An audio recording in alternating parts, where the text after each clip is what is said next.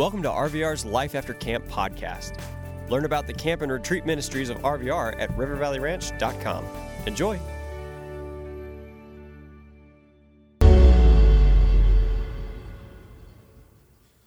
Good morning, everybody. How are you this morning? Oh boy. How many stayed up really late? Like, all right, I love doing this. Like, okay, so what? Curfew was at midnight. How many went to bed right at midnight? Like, right at midnight? Uh, blessings to you. Um, uh, 12.30? 12.30? 1 o'clock? 1.30? Why? 2 o'clock? Wow.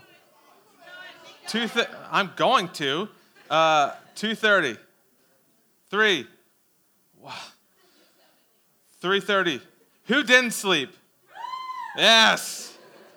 Awesome. Hey, I, uh, I hope you guys got.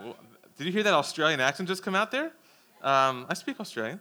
I hope you guys had a great night last night. Um, hope you had some fun. Um, I, I, uh, I am excited for today, um, but I'll be honest with you, I'm nervous um, because this one out of this topic out of uh, out of all four sessions will probably be the hardest. We've been discussing last uh, this idea of being one family, and last night I said uh, we're going to be talking about four characteristics of the family of God, right? Of joining the family. And last night, um, who remembers what we talked about? What was the, the aspect, the characteristic of the family of God? Anybody remember? Starts with O, rhymes with obedience. Anybody? Okay, good, awesome. Took you a little bit. Um, we're highlighting this, this small little story in the Bible about a man named Hosea. Last night we learned that God told Hosea to marry uh, this, this prostitute, this promiscuous woman, right? And, and not just marry her, have children with her. And uh, this woman slept around with so many people, made money off of it, right? But God says, marry her and have children. And like we talked about last night, God used Hosea's life as an object lesson. He, he used Hosea's life as, as this symbol, right? Hosea was going to live out in marriage what the Israelites were doing to God. He was using Hosea's life as a story to show this nation of Israel what they were doing to God. So when the children were born, God used them as a symbol as well. God used these children. The first son was named Jezreel, and this was in reference to a place where there was a lot of slaughter. They had a daughter, and God told them to name her Lo Ruhamah, which means not loved. And then finally, they had another son, and God told them to name him Lo Ami, which means not my people, right? Like, First of all, you've got this, this godly man who was told to marry this ungodly woman and then they had children and usually when you have children it's a celebratory time but god's like hey for your the three children that you're going to have i want you to name them after a place of, of death. I want you to name them uh, not loved and i want you to name your last one not my people. In this time that should have been celebration i'm sure there was this this period of mourning this period of grief this period of like tension of why is this happening, right? This probably was not the most joyous time in Hosea's life. But let's be honest, those names are pretty terrible, right? Like, you would hate to have a name Lo Ami, right? Like, that, that would not be the greatest name for you to have. Can you imagine having a name with a meaning like that, right? Like that like you would probably be embarrassed to go to school. You would probably be embarrassed to walk around. You would definitely change your name on Instagram. Like you would not be putting that out there, right? Like I don't know if you've ever looked up what your name actually means, but did you know like your name has meaning? Like your parents probably may, may or may not have known the meaning. Um, but uh, for example, like Alexander, anybody named Alex, Alexander in here? See? Okay, defender of men how awesome is that? Like defender of men. What about Matthew? Any any Matt in here? Matthew in here? Okay, Matt, gift from God. So anytime someone says your name, like I am the gift. Like that's what you like. I am your gift. Like that's Isabel. Any this female? Any Isabel?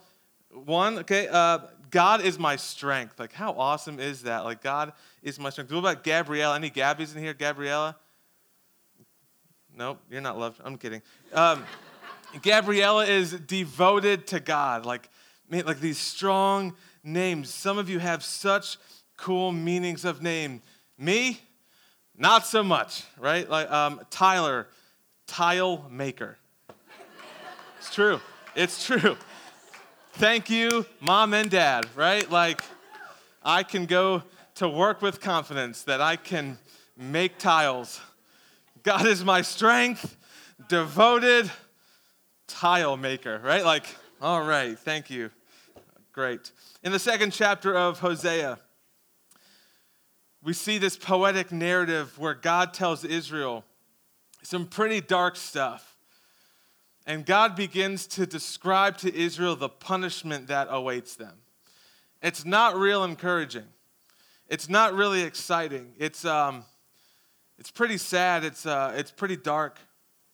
And God begins to tell Israel how they're going to be punished for their sin. But like God always does, God shows them that God is, the, is a God of hope.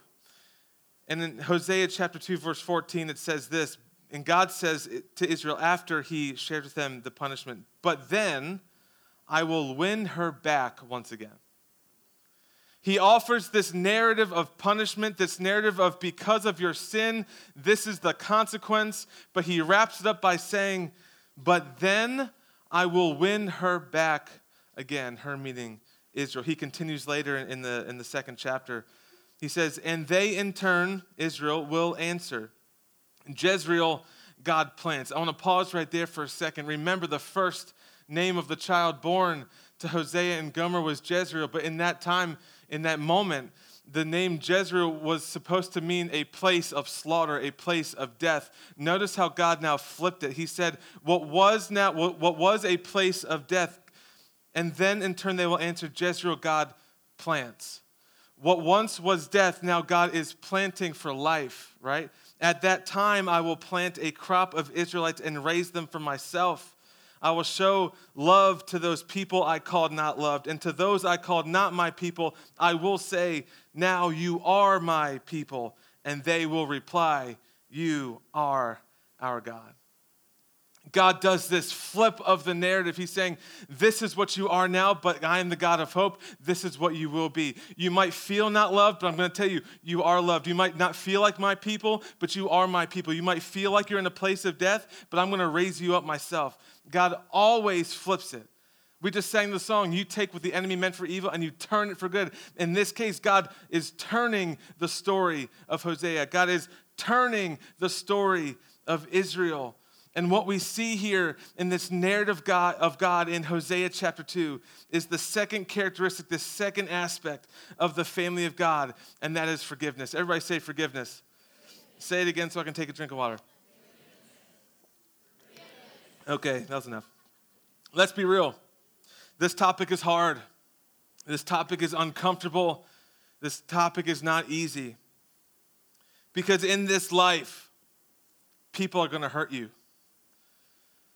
People are going to make you mad. People are going to make you angry. People are going to stab you in the back. People you thought were friends are going to leave you. It's hard. Sometimes you get hurt unintentionally, on accident. Sometimes it's on purpose. In, in Luke chapter 17, Jesus says this Then he said to the disciples, It is impossible, impossible that no offenses should come. Jesus, is saying there will never be a time in your life where you're free from offense, where, where people won't hurt you. There, there's never going to be a time where people won't hurt you, right? Like, you, there's always going to be seasons of life where people are going to hurt you. You can be the best student, you could be the best son, you could be the best daughter, the most spiritual person in the world, but that doesn't change the fact that people are people, people are messed up, people are flawed, and people will hurt you. And when that happens, we have a choice. We can be bitter about it, or we can forgive. We can be bitter, we can be angry, or we can forgive. Forgiveness is a tough topic. It doesn't always feel good. In fact, being angry feels good. I am not a scientist. I don't know much about my brain, but I know what I feel like when I get angry. There, there's this pleasure in being angry. It, it, it takes more work to forgive than it is just to stay angry, to stay bitter. But it forces us, for, uh, forgiveness forces us to, to think back on those times where we were rejected, where we were betrayed, or we were hurt, right? And we, we hold on to these, this unforgiveness due to these past hurts or past offenses. And chances are you're carrying some unforgiveness, you're carrying some bitterness. For some of you, it's been weeks, for some of you, months. Listen, there are, there are leaders in this room that are probably carrying offense from years ago. Just because we're older doesn't mean we're free from it. In fact, we probably carry it a lot more. Maybe you had someone in your life that you trusted, he stabbed you in the back. Maybe there are people who are talking about you and they're gossiping about you and they're starting rumors about you. Maybe you had a parent that walked out on your family. Maybe you had a leader in your life that you once looked up to, but they used their leadership to manipulate you. Unfortunate things can happen in your life, and when offenses come, our natural response is to build walls, layer after layer, to protect us again. And so, what that means is we don't want anybody close enough to hurt us again. And so, we build wall after wall. And while walls may keep out the bad stuff, the truth is, walls will also keep out the good. Walls can, can protect from the evil, walls can protect from the negative, but that same wall will also hinder the good from coming in your life. With walls around our hearts, we not only protect ourselves from pain and rejection, but also from experiencing love and life giving relationships. And if it goes unchecked, listen, this will seep into our heart, crippling our ability to live, to love, and to be loved. Here's an easy way to understand what forgiveness is. You can see it on the screen. Having unforgiveness is like drinking poison and expecting another person to die. Like think think about that. Unforgiveness is drink is like drinking a deadly poison but expecting someone else to die. It does greater harm to us than the other person if we refuse to forgive. Like I said, I know it's the morning. I know like we should like have some energy, but like this is hard, but this is needed. But my hope this morning is to give you a better understanding of what forgiveness is, but more importantly, what forgiveness is not. Okay? If you're taking notes, I really hope, I really hope you can you can uh, write this down and and and I'm, I'm a big believer in, in using your phone for your benefit. So if you want to take notes on your phone, I don't respect your, your leaders, but like I encourage my students to take pictures of the screen instead of trying to write stuff down, but that's up to you. But I think the, the, the theme here is we have the wrong idea of forgiveness. We have the wrong idea of what forgiveness is. And I think when we hear the word forgiveness, we picture something that may not be entirely accurate. And in order to understand what forgiveness is, I want to share with you what forgiveness is not. So here are some reasons, or here, here, here's what forgiveness is not. Number one is this forgiveness is not minimizing the offense. Forgiveness is not minimizing the offense. When you forgive someone, you aren't saying it's no big deal or it didn't really hurt me that much. I want to tell you, what was done to you was not right and will never be right. Forgiveness is not minimizing the offense. Number two, forgiveness is not forgetting what happened. How many of you have ever heard or said, forgive and forget? How many have ever heard that or said that? Okay, can I encourage you? Stop saying that. This statement holds no truth at all. Forgiveness does not mean forgetting. You may never forget what happened to you, but when you forgive, you receive healing from that offense. Who's who here has ever had surgery for any reason? Surgery?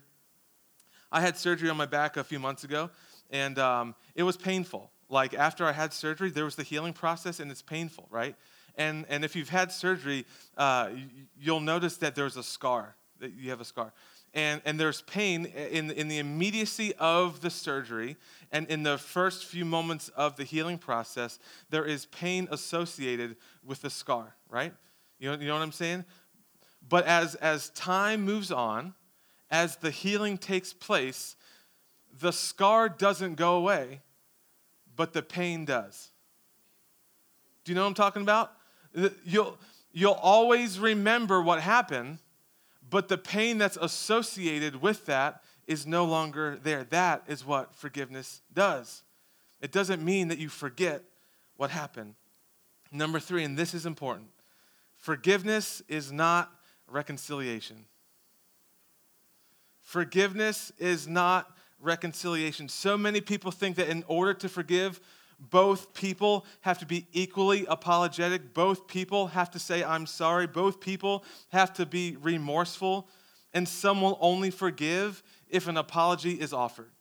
Like, I'm not going to forgive you until he comes up to me and says, I'm sorry. I'm not going to forgive her until she says that what she did was wrong. I'm not going to forgive them until they come to me. If that happens, you actually become a hostage to that person who hurt you because it leaves your freedom up to them. They hold your freedom while you are left trapped in the hurt and the pain of what happened. It's not about reconciliation. Does God desire reconciliation? Absolutely. Check out Romans 12 18. It says this if it is possible, as far as it depends on you, live at peace with everybody. God's desire is that reconciliation happens, but that's not always the case. And forgiveness should not be dependent upon someone's remorse. Forgiveness should be offered anyway. Number four, forgiveness is not a feeling. Forgiveness is not a feeling. Rather, forgiveness is a choice. Forgiveness is a choice. I don't know if anybody ever in life, especially myself, has ever felt like going to the gym. I never feel like going to the gym. I know it may not look like I ever stepped foot in a gym. I have before, occasionally, but um, I, I never feel like going to the gym, but I choose to do it, right? I, I, I choose to do it. Pastor Chris Hodges is a pastor in Alabama. He says this choices lead, feelings follow. You make the choice, and then your feelings will follow that choice. Forgiveness is a choice, it is not a feeling. Let me tell you something there will never be a time when you're dealing with hurt, offense, pain, what, rejection, whatever, where you say, you know what? I just feel like I should forgive them. I just like, there's just something in my soul that just wants to. That, that probably won't happen. If that does happen, kudos to you. But that's never happened to me. You're never going to feel like it. You're never, you're, especially if they don't say, I'm sorry, like you're never going to feel like it. But it's a choice. The choice goes first, and the feeling follows. The last thing about what forgiveness is not, we don't think it's fair. We struggle to forgive because we just don't think it's fair. You hurt me. Why should I forgive you? You don't deserve to be forgiven. In fact, I want you to experience the same thing that I did, right? We live in this culture where it's like, if I'm hurt, I want you to hurt, right? It's not fair. It's not fair. You hurt me. Why should I let you off the hook, right? But here's the thing about God God doesn't hand out forgiveness to those who deserve it. I'm just going to let that sink in. God doesn't hand out forgiveness to those who deserve it because the reality is that none of us deserve it. None of us deserve it. So that's what forgiveness is not. So, what does forgiveness look like? And listen, I know it's heavy, but I'm praying that, that Jesus would just be near to you in this moment. What does forgiveness look like in action? So, here's how you forgive. Number one, pray for those who have hurt you. And you might be sitting here thinking, who are you to tell me that I should be praying for that person who hurt me? Where do you come off? Like, in Matthew chapter 5, this is Jesus' words. He says this You have heard it said, Love your neighbor and hate your enemy. But I tell you, love your enemies and pray for those who persecute you. Jesus, he says, You've heard it said, Love your neighbor, hate your enemy. That's what the culture's told you. But I'm telling you, love them and pray for them. But here's, here's what I don't want you I don't want you to pray, okay, dear God, I pray for so and so, and I pray that you would sting them with a thousand bees and that they would, their car would break down, and I pray that they would have nonstop diarrhea, and, um, and I pray that uh, they would never recover. Like, I'm not saying that prayer, right? Like, that is a prayer that I've probably wished on people, but like, that is not the prayer that you want to pray. Pray for them. Pray, pray that God would meet them where they are. Pray that they would experience God. Pray that they would understand that God loves them. Pray that they would treat people better, right? Pray for them. Number two, bless them. This is hard. This is real hard. Bless them. The word bless means to speak well of. I'm sure you recognize this in your schools and in, in, in the, the communities you're a part of, but this world loves to gossip. This world loves to talk about people behind their back.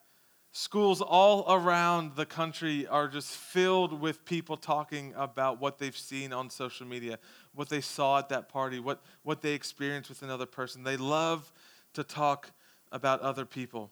But what would it look like if you chose to be different? What would it look like for you to go into your friend group in the middle of, of someone bashing someone else? And what would it look like for you to speak well of them? What would it look like if you spoke well of the very person that hurt you? For the very person that made you cry? For the very person that walked out on you? What if you spoke well of them? This is not easy, but it is necessary. It's hard to hear. I know you don't want to hear this. Sometimes I don't even want to hear it. It's not easy. But it's not for them, it's for you. It's not for them, it's for you. Pray for them, bless them. Number three, do good to them. I'm sure you're probably writing me off thinking you are a crazy person. Pray, bless, now do good to them. Do you know what they did to me?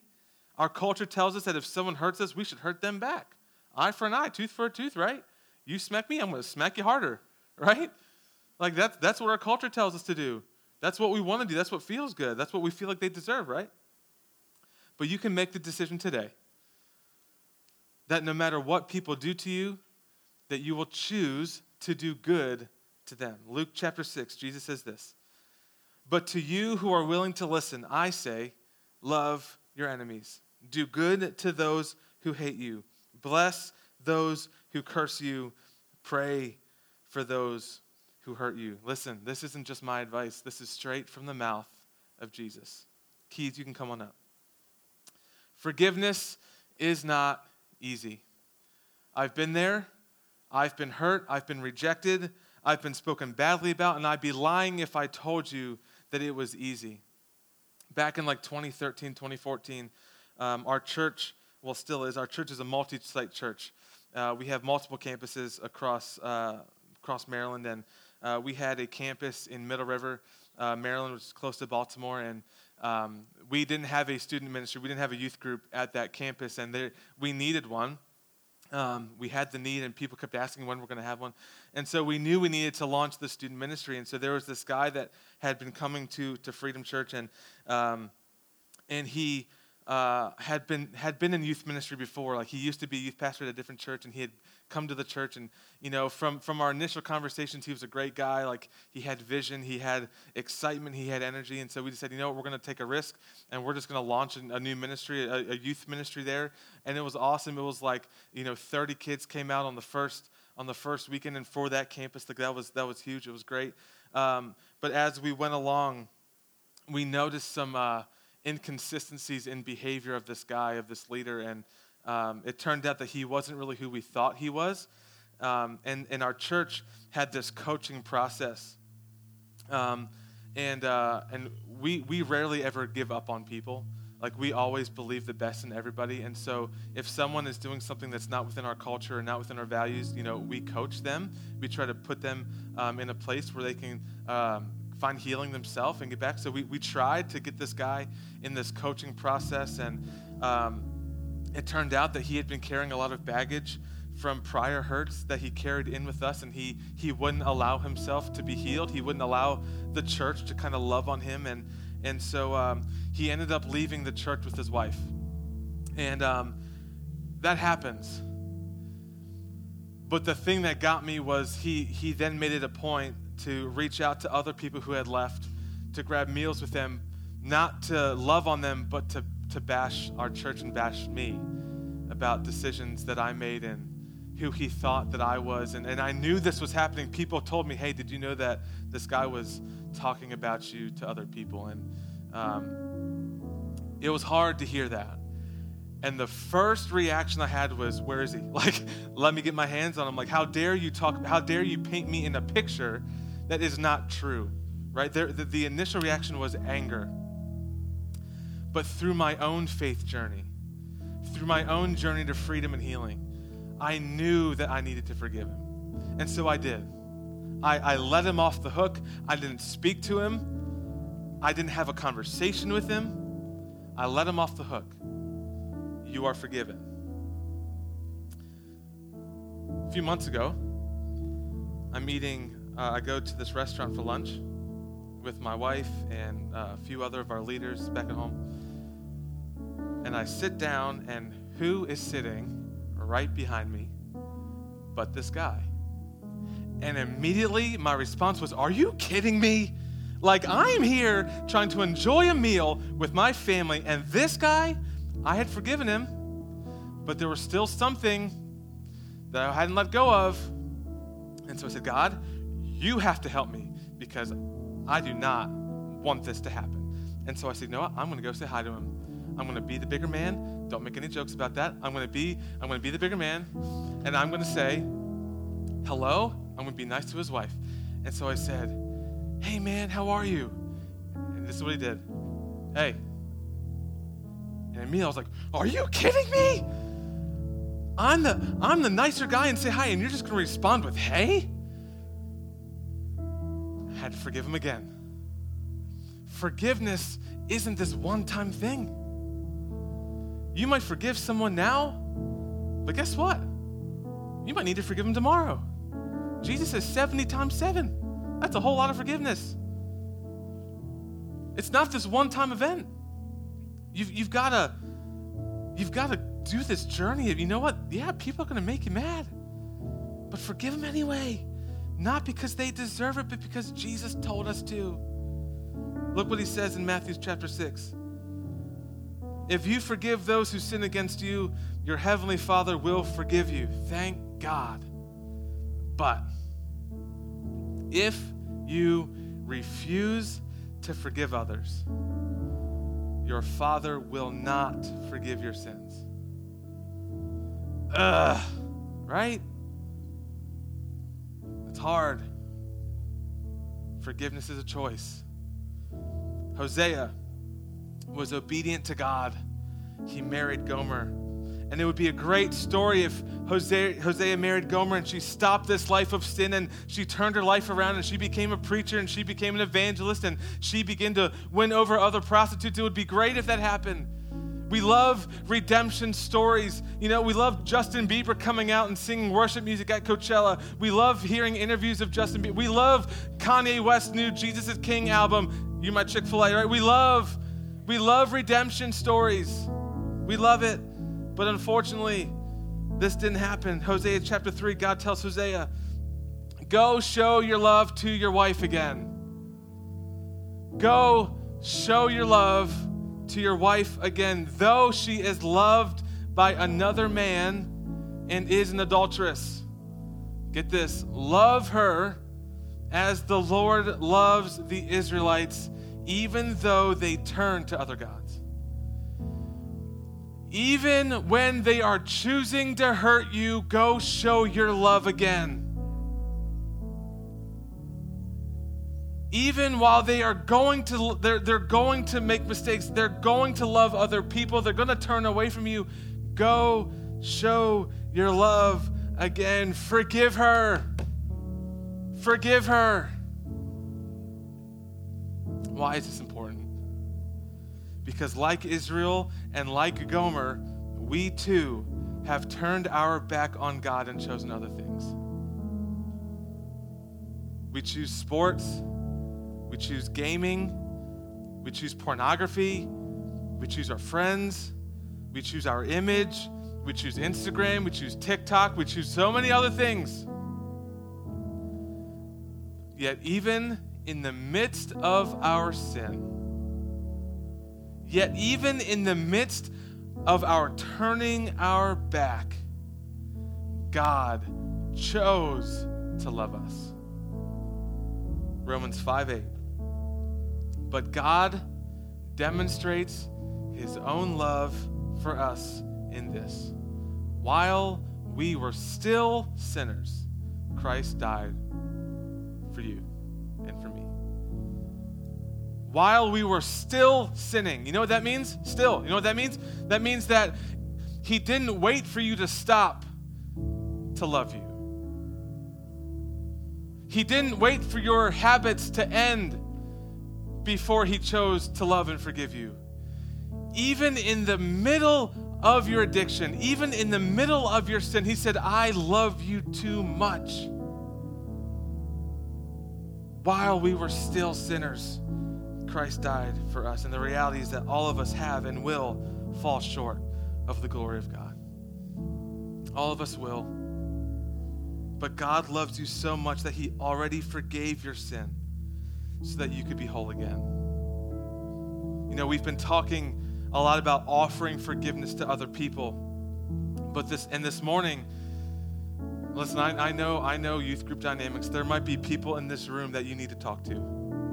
There might be some petty drama that has been blown way out of proportion that you need to have a conversation with someone else about an offense that you're carrying. Leaders, you may be carrying a weight that's not yours to carry. It could be years in the making. It could have been when you were a kid. And this isn't just this isn't just for students, this is for you, this is for me. This is for staff, worship, this is for anybody who's carrying for unforgiveness, who's carrying bitterness. And You might just need to have a conversation. Maybe with them or maybe just with God and release them. Release them. But then there are some of you you, you might be fine with other people, but inside you're, you're struggling. And maybe this morning you need to receive God's forgiveness. You need to receive the fact that you are loved,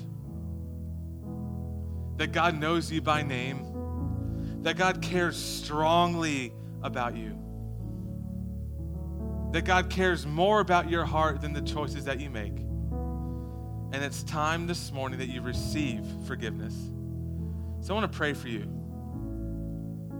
And I'm going to give you an opportunity, like I said yesterday, I'm going to give you an opportunity to join the family of God this morning. But I'm also going to pray that you can receive forgiveness, that you can receive His love. So, Jesus, we thank you for dying on the cross for us. We thank you, God, that even while we were still sinning, even while we were, we were still jacked up, even while we were still making mistakes, you chose to love us. You chose to die for us. And this morning we receive your forgiveness. If you've never made that choice, I just, I just encourage you to pray after me. Repeat this after me God, I know I'm a sinner. I know I've made mistakes and I know I, w- I will make mistakes, but God, I just need you in my life. I've been filling my life with other things that are trying to make me whole, but none of these things are working. So, God, I'm just going to try you. I need you. Would you come and fill my life? In our small group time, the small group leaders, you can find the small group guides on that back table under the under the family banner there. But man, it, in your small groups, go deeper. Allow the Holy Spirit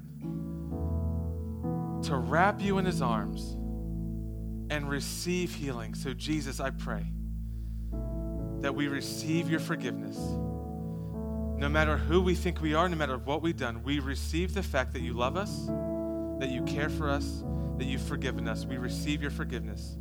In Jesus' name we pray. Amen. We hope you enjoyed listening to this Life After Camp episode. Discover all of the year round adventures at RVR and find out how you can support our ministry at rivervalleyranch.com. Thanks.